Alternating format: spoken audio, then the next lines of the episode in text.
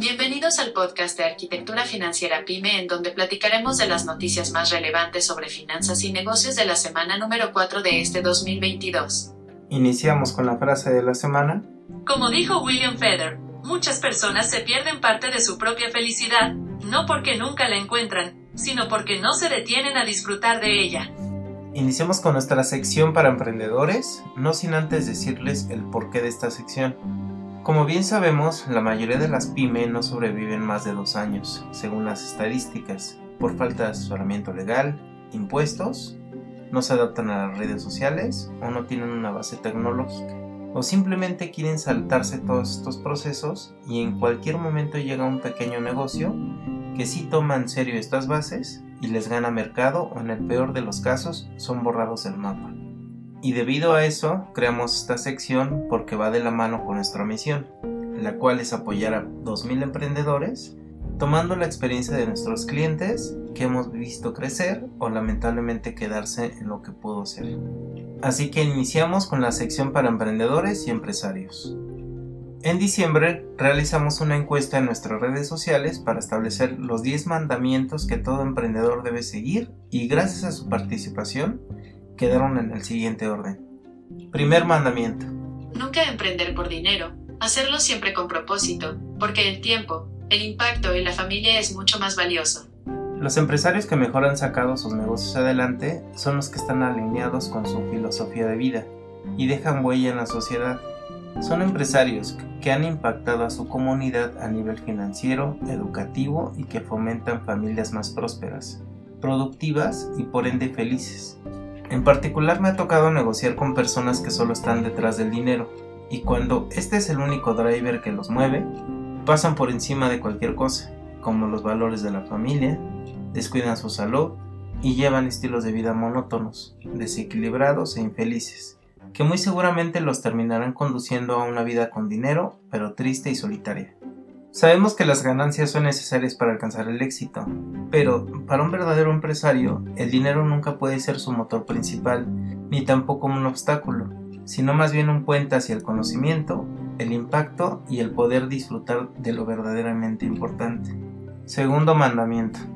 Está bien seguir tu instinto, pero es mejor dejarte guiar. A todos nos ha pasado que de un momento a otro tenemos la idea del siglo, una idea millonaria que puede ser el inicio de un imperio, Mejor dicho, una idea impresionante, pero cuando vamos a llevarla a cabo no sale como esperábamos. Entonces, es allí cuando nos empezamos a cuestionar. ¿Será que yo no sirvo para esto? ¿Será que no era tan buena idea?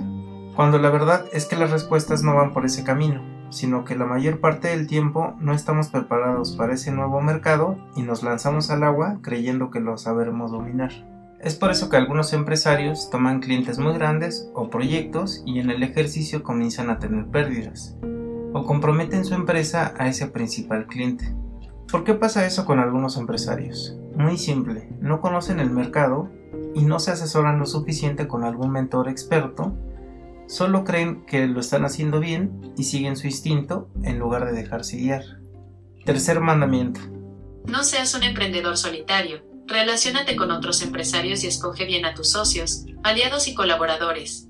Es muy común que cuando estamos comenzando nos aferramos a hacer solos todas las tareas que conlleva un emprendimiento, pero si realmente queremos ser empresarios y pasar al siguiente nivel, necesitamos sí o sí tener aliados que nos impulsen a crecer cada vez más. Aunque no lo crean, esto puede parecer muy sencillo y realmente marca la diferencia en el crecimiento de una empresa porque la mayoría de las personas elige a cualquier socio, al azar o lo hace solo. Tú te tomarás el tiempo de trabajar con los mejores. Todo depende de con quién empujes el barco y tienes que hacerlo con personas que marquen la diferencia, que tengan sed de crecer, que sean emprendedores en potencia como tú y que principalmente se quieran alejar del cardumen. Cuarto mandamiento. Desarrolla tu olfato para identificar oportunidades donde otros no las ven. Como sociedad todavía estamos acostumbrados al popular empresario o ejecutivo de oficina con traje y corbata, cuando debemos flexibilizar un poco el paradigma en cuanto a los negocios, tal como ya se está haciendo en otras áreas. Justo en este momento, un sinnúmero de oportunidades y modelos de negocio del mundo digital están de la mano con todos nosotros. pero muchos continúan escépticos pensando que todo lo digital viene atado a una estafa. Un emprendedor desarrolla su instinto y su capacidad para identificar una buena oportunidad o una buena alianza en donde otros no las ven. Recuerda que solo si emprendes en nuevos mares y sales del acuario, más adelante, en el momento correcto, vas a disfrutar de los beneficios de ser un empresario, mientras que otros se quedarán por años en el esquema tradicional hasta que ya sea demasiado tarde. Quinto mandamiento. Olvida el corto plazo y piensa siempre con visión al futuro. La clave está en la planeación financiera y en tener los números claros. Por lo general cuando empezamos a emprender no sabemos mucho sobre temas financieros y por eso es muy común tomar decisiones pensando solo en el corto plazo, como compras innecesarias, contratación excesiva, inventario descontrolado, sueldos preferenciales, entre otras cosas. Y aunque puede que estos egresos no lleven a tu empresa a la quiebra instantáneamente, es indispensable establecer un plan de crecimiento periódico a futuro que te permita tener los números claros hoy, mañana y durante toda la vida de tu empresa. Con esto me refiero a separar, respetar y minimizar los gastos establecidos de forma muy rigurosa e incluir la reinversión para crecimiento como algo indispensable para tu ejercicio. De lo contrario, quienes no se toman este tema lo suficientemente en serio van a pasar mucho tiempo de su vida estancados en el mismo punto. Y no solo eso, sino que tampoco estarán preparados para situaciones de riesgo en las que debido a factores externos necesiten liquidez extra o deban hacer cambios considerables en su estructura y no tengan la capacidad de respuesta a su alcance, lo que podría comprometer el futuro de la empresa. Este punto en particular es uno de los más importantes para nosotros en este podcast, ya que todo empresario debe manejar al 100% los temas financieros de su empresa. Estos son los primeros 5 mandamientos que todo emprendedor debe seguir. Los siguientes 5 los dejaremos para nuestro siguiente capítulo. Les agradecemos a todas las personas y a nuestros clientes que nos ayudaron a contestar nuestra encuesta para establecer los 10 primeros mandamientos que todo emprendedor debe seguir. Continuamos con la sección de noticias más relevantes sobre negocios y finanzas de la semana número 4. La Secretaría de Hacienda y Crédito Público le vuelve a aplicar un estímulo fiscal a la gasolina y diésel hasta el día 28 de enero. La reforma eléctrica de AMLO vuelve a dar de qué hablar. El Plan de México para favorecer a las plantas estatales de generación eléctrica y limitar las ventas de energía de proyectos privados construidos por extranjeros podría afectar las relaciones e inversiones de estadounidenses en el país, dijeron funcionarios durante conversaciones bilaterales esta semana. De acuerdo con comunicados emitidos el viernes, el gobierno de Estados Unidos tiene verdaderas preocupaciones por el posible impacto negativo en las empresas e inversiones estadounidenses. Berta Pérez, la directora de instituciones financieras Finch para América Latina, señaló que el anuncio respecto a la venta de Banamex es un evento de relevancia para el sector al tratarse de una institución sistémica, pero que el impacto dependerá del resultado de la transacción. Si el banco es adquirido por un jugador nacional con presencia relevante, sí podríamos ver una concentración en el sistema financiero mexicano. Pero si es adquirido por un extranjero sin presencia en el país, esto podría agregar un jugador más a nuestro sistema. Así lo expuso en un foro organizado por la calificadora.